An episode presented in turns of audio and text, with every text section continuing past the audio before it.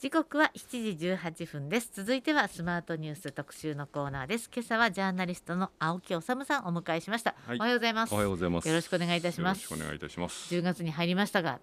10月に入りましたね、はい、なんかだいぶでも涼しくなってきて。そうですね、ええうん、あのー、少し少し少し体は楽になったかなっていう感じもしますけれど。もうすっかり秋なんですけれどもようやく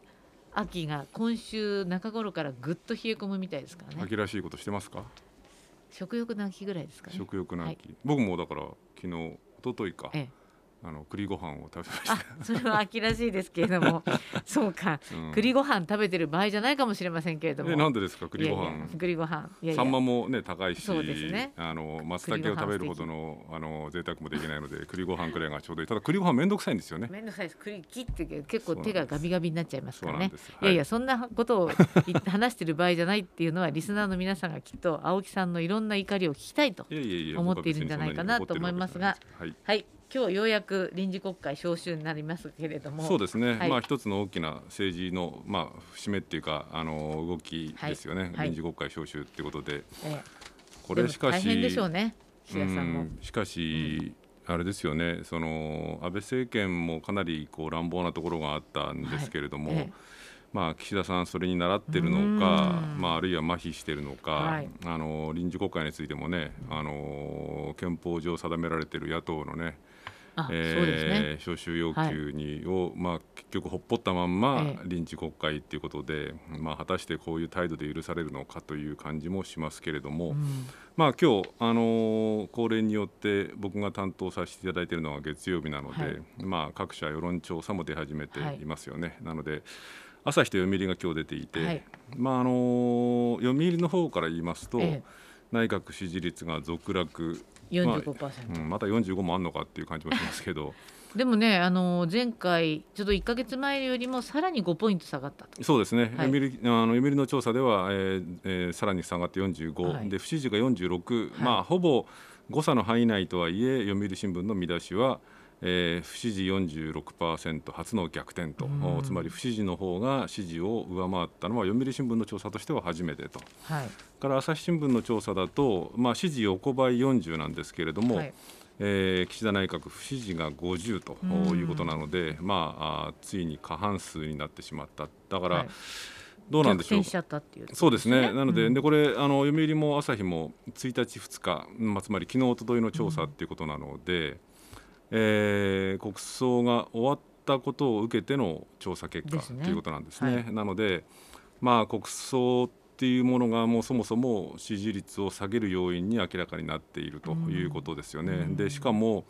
えー、先ほど岩瀬さんおっしゃってくださったように今日から臨時国会、はい、ということで、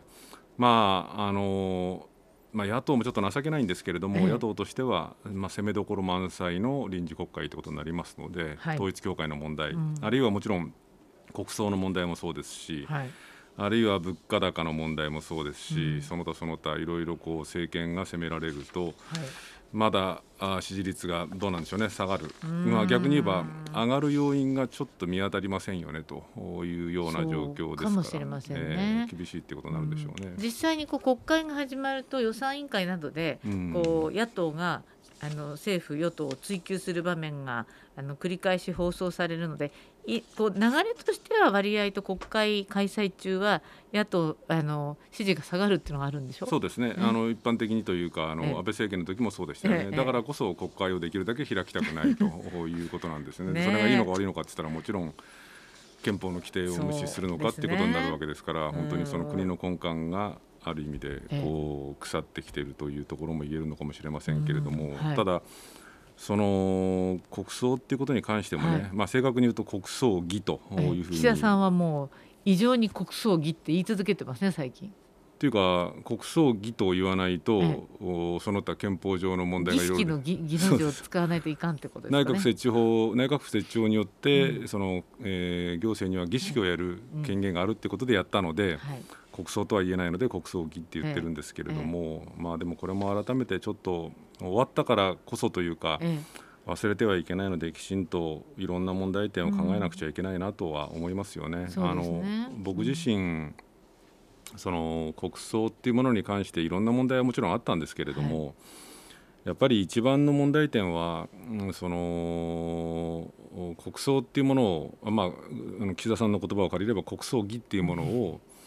そのどういうふうに定義づけるかっていうので、うん、8月10日の記者会見で岸田さんがおっしゃったのが、はい、えー、個人、まあ、つまり安倍さんへですね、うん、安倍さんへの、えー、敬意と弔意を国全体として表す儀式とい。うふうに位置づけたわけですよね、はいはい、そういうふうに8月10日の記者会見でおっしゃって、はい、で国全体ってどういうことかということですよね、うん、でそのくせその弔意は押し付けないんだと弔意を強要しないんだと言ってるんだけれども、国全体として表すってことになってくると、はい、国全体ってどこがそれを代表するのかといえば、はい、まあ、言うまでもなく、うん、えー、行政府である内閣でもないし、まあ、そうなってくると当然国権の最高機関たる国会でしょうと。だったらせめて国葬儀にしても国葬にしてもこう国会できちんと法的根拠を作ってやるべきじゃないのかっていうのがまあ普通の考えなんですけれども。うんそこまで言わないまでも、うん、せめて国会に諮ると、はい、せめてね。そうです、はい、あるいはそのこれまあ、この問題をめぐる根本的な最近の政治の問題だと思うんですけれどもその戦後ご存知の通り、まあ、今回メディアでも散々書かれましたけれども、はい、国葬をやったのが、まあ、そもそもその国葬の根拠法がなくなったので問題なんですけれども、はいえー、吉田茂さんの国葬があったと、うん。はい、でその当時の佐藤栄作政権はその国葬をやるっていうのにあたって、はい、一番最初に何をしたかっていうと、はい、社会党当時の野党、最大野党に対する根回しをしてるんですね。で国会に図らず根回しをするっていういかにも国体政治的な、こう態度っていうのがいいか悪いかっていうのは議論があるところなんですけれども、ただそれでも佐藤内閣は当時はその国葬をやるにあたって、国会に中んずく野党にきちんと根回しをしないと、やっぱりまずいよねというような意思はかろうじてあったっていうことですよね。そうですよね、うん、一番私も不思議なのはその後にじゃあ今度佐藤栄作さんが亡くなって、うん、当時の三木総理が、ねはいはい、あのー、国葬を考えたと。ただ内閣、法制局に相談したところこれは法的根拠がないということでそれをやめたと。で別にそこから法律って変わってないですよね。変わってない、ね、変わってないのに前回は諦めて、えー、今回は、えー、岸田さんが内閣法制局に相談したら、まあ、これは大丈夫だと。国葬儀という形であれば大丈夫だ。っていうので OK になっているってこれもすごく私の中では不思議で。だから法律変わってないのにいつの間にかダメだったものが大丈夫になっているっていうのはじゃあ法律って何なんだろうとちょっと考えちゃいますね。だから、はい。あのそこら辺で、まあ、つぶさにあの内閣法制局との間でどういうやり取りがあったのかわからないけれども、はい。はい、でもだから国葬はおそらくできないと、うん、でも国葬儀だったらできるんじゃないのっていうあたりを内閣法制局、うん、今は、そのひねり出したんでしょうね。ででもそう考えると、ここでも一つ問題点が浮かんでくるのは、はい内閣法制局という、まあ、もちろん行政権限の中の一翼に位置している組織ではあるけれども、はい、でもその時の政権などに左右されずにきちんと法的なこう問題点をアドバイスする法制局も、ある意味政権の言いなりになるあるいは政権のためにへりくつをひねり出す組織になってしまっているのではないかと、うん、それをまあ強く感じたのは安倍政権当時の,、あの安保法制の時ですよね。おっしゃる通り安保法制の時に、うん。えー、内閣の一内閣の閣議決定で戦後永々と積み上げられてきた憲法解釈をひっくり返しちゃったと、うん、でそのためにはその法制局が長官を変えたそうそう法制局の長官を変えてえー、それを認めさせたっていうようなことがあった、だからその影響もあるんでしょう、だからつまりその国葬なるものあるいは国葬儀なるものをするときにかつての佐藤栄作政権は一応はその国会に、あるいは野党に少なくともきちんと根回ししないとまずいよねっていうセンスっていうか意識が意識があると、これはものすごく大事なところですよね、それからおっしゃるようにかつてダメだったものが今 OK になったのはなぜなのかっていうところにも、その内閣法制局っていう、まあ、ある意味で法の番人のその変質みたいなものがあるっていうことでいうと、まあ、今回の国葬儀なるものを強行したっていうのは、まあ、あの岸田政権はもちろんなんですけれども、先ほどのねその野党がそのまあ要するに国会の4分の1衆参両院いずれかの4分の1が求めたら国会を召集しなくちゃいけないっていうふうに書かれてるのにそれを無視するのも含めてこれは右とか左とか 縦とか横の問題ではなくてその時の政権が憲法あるいはその立憲主義だったり三権分立っていうものの基本を一定程度は意識しているのかそんなものも無視しちゃうって構わないと思っているのかっていう意味で言うと、はいええ、この国のまあ政治ってものがやっぱり劣化っていうかねかなり乱暴になっちゃってるなと。ただし、えまあ、これがまあ唯一もしかすると希望なのかもしれないですけれども、やっぱりそういう態度はおかしいんじゃないの、っていう意識が世論調査なんか見ると、出てきてるっていう意味で言うと、まあそれはやっぱり人々はそんなに愚かではないっていうところは言えるのかもしれないですけれども。問題はいろいろあるなという感じはします、ね、そうですね。やっぱり憲法、まあ立憲主義なので、やっぱり憲法がどれほど大事かとか法法の解釈ってすごく大事だと思うし、うん、法律っていうものに対する公平性とかそういうものって本当に大事なのにとちょっと思わされる。しかもね一言だけ言うと、あの段階だったら、だからあの岸田さんが国葬儀を決めた段階だったら、野党に根回ししてたら、へぼい立憲だったら、OK した可能性ありますよね。と思いません？だからやればよかったんですよ。そうすれば立憲あたりは、あの状況つまり安倍さんがああいうショッキングな亡くなり方をして、まだそれほど統一教会の問題にクローズアップされてなかった時点だったら、OK した可能性があるんですよ、ね、だからそういうことをやらなかった、まあ、岸田政権の、まあ、法的、まあ、憲法を無視するっていうのもそうですし、政治センスのなさっていうところも言えるのかもしれないです、ね、この不思議のアップにつながっちゃったんですかね。つながるんじゃないでしょうかね。まあつながってるでしょう。そうですね。はい。はい、えー、今朝はジャーナリスト青木治さんをお迎えしてます。後半もどうぞよろしくお願いいたします。はい、ます時刻は7時42分です続いてはスマートニュース特集パート2今朝はジャーナリスト青木治さんをお迎えしてます、はい、じゃ後半もよろしくお願いいたしますお願いしますあのー青木さんがすごく今問題に思っていらっしゃる、うん、ある法案が。あ法案っていうかもう施行されて、はい、あのできてる法律ですよね、はい、あのもうご存知の方いらっしゃるかもしれない。あの、はい、あちこちで僕この問題あのメディアがあまりきちんと指摘をしないので、あの大手の主要メディアがあまり指摘しないので、僕しつこくあちこちでこの話喋ったり書いたりしてるんですけれども、私もあまり分かってないのでじゃあお願いします。いえいえあのいわゆる重要土地利用規制法とか、はい、土地利用規制法とか、はい、重要土地規制法とか、はい。まあ、いろんなメディアによってあの呼び名がちょっと違ったりとかもするんですけれども、ええ、これ、まあ、安倍政権下でできた法律なんですね。はい、で当時からいろいろ問題点僕な僕もそうですしこう各所で指摘されてきたんですけれども、どういう法律かっていうとね、えーとまあ、おそらくはって、ええ、おそらくはってつけるところに後ほどちょっと注目していただきたいんですけれども、え、おそらくは自衛隊の基地であるとか、あるいは米軍の基地であるとか、はい、原発であるとか、はい、あるいは国境に近いような離島であるとか、はい、っていうもののこう周辺を、その中止区域、まあえーと、注目してみる。これは安全保障上重要な施設という、うん、そうですね。一応書いてあるんですね、はい、あの安全保障上重要と思われる施設や国境周辺の離島などに関して、ええ、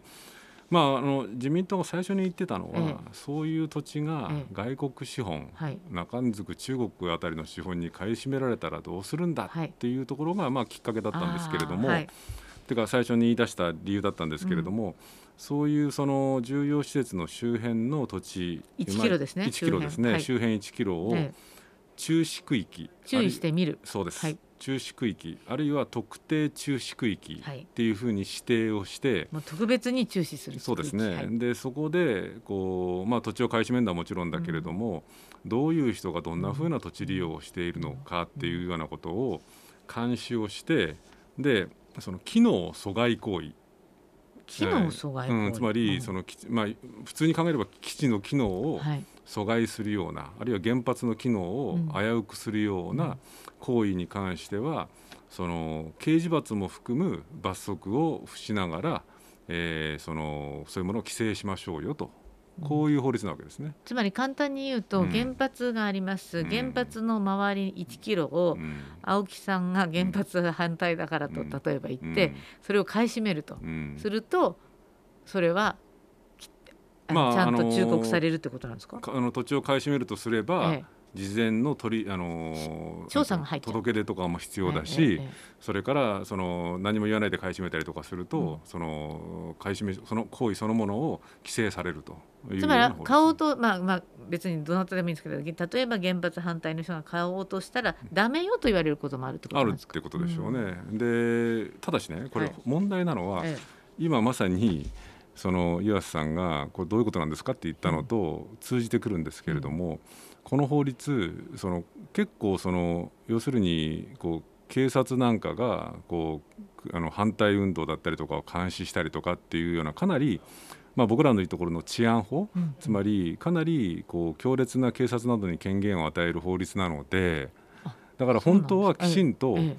こう何がダメなのかを法律で決めなきゃいけないわけですよ。ところがこの法律要するに今言った重要施設って何なのと、ええ、原発なの自衛隊基地なの米軍基地なの、はい、書いてないんですよ。えそれから重要施設ね。じゃあまたそれも閣議決定で簡単に重要施設そうなんですよ。まさにそう。あのね と時の政権の政令で定めるってなってて、ええ、重要施設っていうのが何なのかっていうのが法律にきちんと書いてないんですよ。ま、それから機能阻害行為。だから今言ったように買い占めなのか、うん、他の行為なのか、うん、機能阻害行為って何なのっていうのも法律に書いてないんですよ。だから先ほどの国葬儀と国葬のね、まあ、いわゆる法律論議と同じで結局法律っていうものが日本でなんだか軽視されてるんですかね？軽視されてるまあ軽視されてるってことなんでしょうね、えー、だから書いてないもんだから、うん、あの要するにね何がまず重要施設なのか、えー、それから何が機能阻害行為なのかわからないんですよ。でこれを、えーその200何十箇所だったかな、うん、その後の政令で定めましょうっていうことを、はい、の法律になってるわけですよ。はい、なのでこう法律ができた時からこう疑問視されていた、はい、あるいは懸念されていたのは、そのこう例えばねその重要施設って何なのか分かんないから、うん、重要施設の幅ってどんどん広がっちゃうんじゃないのと。いや極端なこと言えばですよ、極端なこと言えばここその今あの麻布台のそのラジオ日本ですけれども、はい、六本木に米軍基地あるでしょ？はい、ってことはここもその中止区域になる可能性があるわけですよ。はいはいはい、で中止区域になるってことは、ええ、そのラジオ日本で毎日こうね番組やってらっしゃる岩瀬さんも、え、こいつは一体何者なんだと。なんかこうでもラジオの番組聞いてると、なんかこう毎日毎日米軍基地についての問題点ばっかり指摘しやがってっていうようなことで干渉されたりとかされかねない。そうするとまあプライバシーも調べられかねない、まあ、極端に言えばですよ。っていうこう面がある法律なので、ええ、本当は重要施設って何なのと、え、あるいは機能阻害行為って何なのっていうのをきちんと法律で書いとかなきゃいけないんだけど、ね、書いてないもんだから、例えば例えば米軍基地反対運動まさに岩さんおっしゃったように土地を買い占めるっていうのはともかくとしても、例えばデモをする、集会をするっていうようなことが取り締まりの対象になってしまいかねない。っていう懸念があるわけですね。だから沖縄の新聞なんかは、ええ、あのもちろんこの六本木もそうですけれども、はい、沖縄っていうのは本当に辺野古もそうですし、はい、米軍基地あちこちにありますから、はいはい、ありとあらゆるところが監視をされて、デモとか集会とかってものが禁止されたりとか、取り締まりの対象になってしまうんじゃないかっていうふうに、沖縄の新聞なんかはものすごく懸念をしてたわけですね。それでその今回ね、ええ、その全面施行されるにあたって、えそのこの例によってその政令っていうものに委ねてきたものが出てきたんですよ。はい、で出てきたんだけれども、まあ、ざっと見ると例えば確かにその航空機あの基地の周辺などでその離着陸するその航空機などにレーザーなんかを照射する行為なんていうふうには書いてあるんですよ。はいはい、でもそれは確かにそうでしょうそうです、ね、ただそんなもの、ええ、他の法律でも取り締まり可能なんですよ。そうですね、それは、うん、その例えば、え航空法だったりとかで、そんなもの取り締まり可能なのに、なんでわざわざこんな法律を作るの？と、でしかも今回のその施行全面施行にあたって政府側が示した、まあ、基本方針によると、問題とされかねなかったデモとか集会に関してはね、こう書いてあるんですよ。私有地内での集会は取り締まらないと、当たり前じゃないですかそんなの、私有地内の集会取り締まられたら、一体この国はロシアですかって話になっちゃうわけですよ。で問題なのは私有地内での集会とかデモは取り締まらないんだけど、ええ、じゃあ行動上はどうなんですかと、道路上のデモとか集会はどうなのかっていうとそれについては、ね、今回書いてないんですよ。つまりやっぱり当初の懸念通り、その基地反対運動あるいは原発に対する抗議運動であったりとかっていうものも取り締まりの対象になっちゃうんじゃないかっていう懸念はいまだに拭えないんですよね。だからそれで全面施行されちゃってこれでいいのかっていう問題もあるし、それからねこうもうでも9月20日に全面施行されてるんですね。全面施行され,、施行されちゃってるんですね。でこれね、まあ僕これもあちこちで書いてなんか随分こう嫌がられてるんですけど、嫌がられてるんですか？まああのこう例えばねこう今回その先ほど申し上げたように一番最初になぜこのこういう法律が出てきたかっていうと、特に離島ですよね、はい、沖縄の離島だったりとかそういうその国境に近い離島などで、うんうん、そのどうもこう土地が中国なんかに買い占められてんじゃないかっていうようなことを、自民党の議員なんかが、まあ、どっちかというと右派右派系のちょっとね、はい、こう偏った考えの持ち主の議員の人たちが言い出したことがこの法律のきっかけだったっていうことなんですけれども、ところが、そういう声を受けて、防衛省が当時防衛施設の周辺の土地を調べたんですよ。でもそんな外国人が買い占めてる事例なんてほとんどなかったんですね。で結果的にほとんどなかったもんだから、さらにこう踏み込んでこういう法律になっちゃったんだけれども、ええ、そのみんなに嫌がられて皮肉っぽい話だってことで言えばね、え、その防衛施設だったりとか離島の周辺の土地がねこう中国とか外国資本に買い占められるどころか、旧統一教会の問題見れば政権中枢や閣僚の皆さんがあるいは与党の皆さんが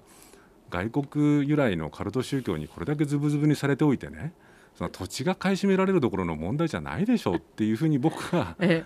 え、あちこちで書いたり、ええ、あの話したりとかしたら、ものすごく嫌がられてるんですけど、でもそう思いませんか、そうですね、本当に。しかも外国し外国由来の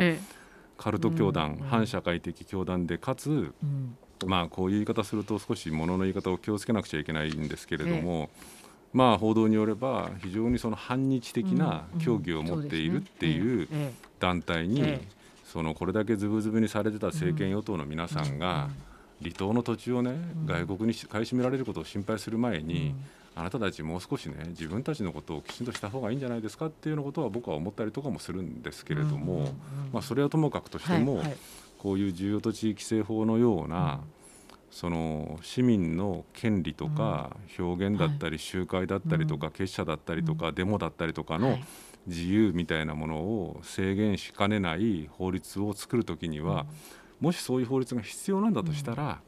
ここまでやりますでもこれ以上はやりませんっていうきちんとした明確な歯止めを本当は法律で定めておかなくちゃいけないのにこんなにこうゆるゆるの法律を作って全面施行するっていうまあある種